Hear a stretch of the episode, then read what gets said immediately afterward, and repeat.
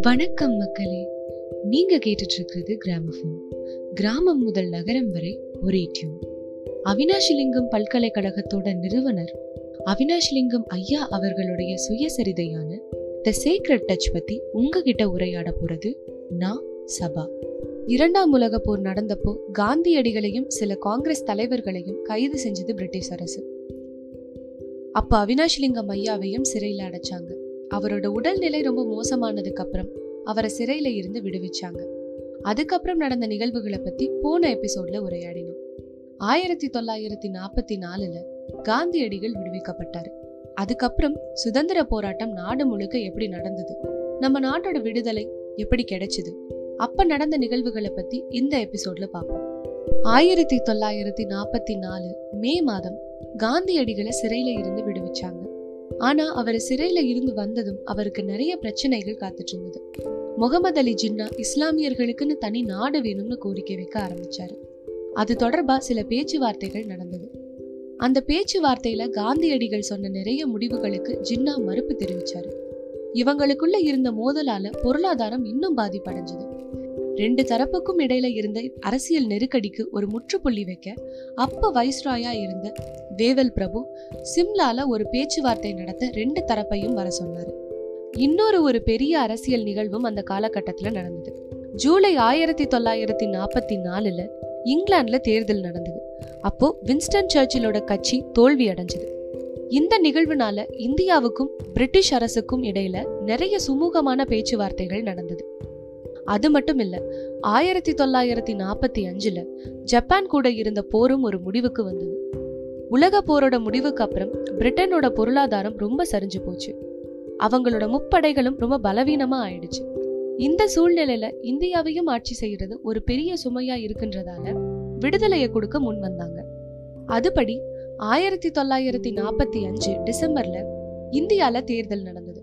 அதுல காங்கிரஸ் கட்சி வெற்றி பெற்றுச்சு. ஆனா ஜின்னாவோட இருந்த கருத்து வேறுபாடுனால அவங்களால ஆட்சி அமைக்க முடியல. இன்னும் நிறைய பேச்சுவார்த்தைகளை ஆங்கிலேயர்களே முன் வந்து நடத்தினாங்க. ஆயிரத்தி தொள்ளாயிரத்தி நாற்பத்தி ஏழுல மவுண்ட் பேட்டன் பிரபுவோட தலைமையில கடைசியா நடந்த பேச்சுவார்த்தையில பாகிஸ்தானை தனியா பிரிச்சு கொடுக்கறதா முடிவுக்கு வந்துட்டாங்க. அந்த கடைசி பேச்சுவார்த்தையில இந்தியா பாகிஸ்தான் இந்த ரெண்டு நாட்டுக்கும் பிரிட்டிஷ் அரசு விடுதலை தரதா ஒத்துக்குச்சு. ஆனா ஆயிரத்தி தொள்ளாயிரத்தி நாற்பத்தி எட்டு வரைக்கும் அரசாங்கத்தை ஆங்கிலேயர்கள் தான் நடத்துவாங்கன்னு குறிப்பிட்டிருந்தாங்க. அந்த காலகட்டத்துக்குள்ள ரெண்டு நாடுகளும் அவங்களுக்கான சட்ட சாசனங்களை தயார் பண்ணி இருக்கணும்னு சொல்லியிருந்தாங்க. அதுபடி ஆகஸ்ட் பதினஞ்சு ஆயிரத்தி தொள்ளாயிரத்தி நாற்பத்தி ஏழுல இந்தியாவுக்கு சுதந்திரம் கிடைச்சது. அப்ப மெட்ராஸ்ல நடந்த கொண்டாட்டங்கள்ல எல்லாம் அவினாஷிலிங்கம் ஐயாவும் கலந்துகிட்டாரு இந்தியா ஒரு சுதந்திர நாடா அறிவிக்கப்பட்டப்போ சர் ஆர்கிபால் நை அவர்கள் தான் மெட்ராஸோட ஆளுநரா இருந்தார். ஆகஸ்ட் பதினான்கு இரவு நெருங்கும் போது அவரும் அவரோட மனைவியும் ஊரு பூராம் போய் மக்களோட கொண்டாட்டத்தை பார்க்கணும்னு முடிவு பண்ணாங்க. அப்போ அவர் கூட இருந்த மற்ற அதிகாரிகள் எல்லாம் மக்கள் அவங்கள தாக்க வாய்ப்பு இருக்குன்னு சொல்லி தடுத்தாங்க. ஆனா ஆர்கிபால்ட் நை லேடி நையோட சேர்ந்து ஊரு பூரா அவங்க கார்ல போக ஆரம்பிச்சாங்க.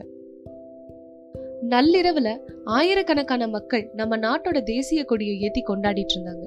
அப்படி ஒரு இடத்துல மக்கள் கொண்டாடுறத காரை ஒரு ஓரமா நிறுத்திட்டு ஆளுநரும் அவரோட மனைவியும் பார்த்துட்டு இருந்தாங்க.